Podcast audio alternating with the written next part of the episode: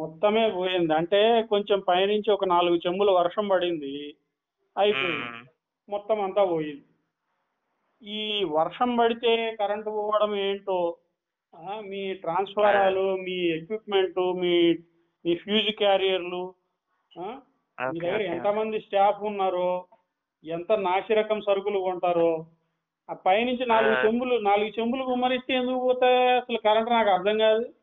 ఎన్ని సంవత్సరాలు మనం ఎక్కడ ఉన్నాం, ఏ కాలంలో ఉన్నాం? మనం మనది అండర్ గ్రౌండ్ కాదు కదా సార్, అది అండర్ గ్రౌండ్ కాకపోతే ఏమండి, పైన ట్రాన్స్ఫార్మర్లన్నీ పైన ఉంటాయి కాబట్టి కొంచెం వాతావరణము రెయిన్ సీజన్ వచ్చినప్పుడు అసలు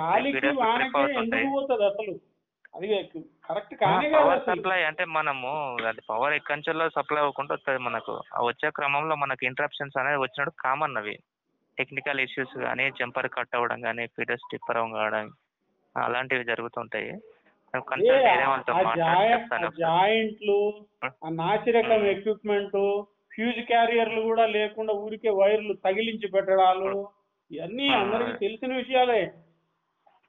ఇవన్నీ ఎందుకు గ్రౌండ్ లెవెల్లో ఎందుకు బాగు చేసుకోరు ఎన్ని సంవత్సరాలైనా అనేదే పెద్ద మిస్టరీ. కరెక్టే, కరెక్టే సార్. నేను మాట్లాడతాను, ఏఈ గారితో మాట్లాడి చెప్తాను ఒకసారి. నాకు కంప్లైంట్ నెంబర్ ఇవ్వండి. విజయలక్ష్మి పేరు ఉందా సార్ బిల్లు?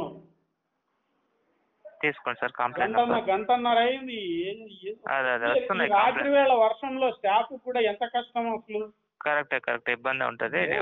పగలపూట్లు అన్ని బాగున్నాయి బాగోలేని చూసుకొని సరి చేసుకుందాము, వర్షం వచ్చినప్పుడు మనమే మనకే శ్రమ అని కూడా లేదు మీ వాళ్ళకి.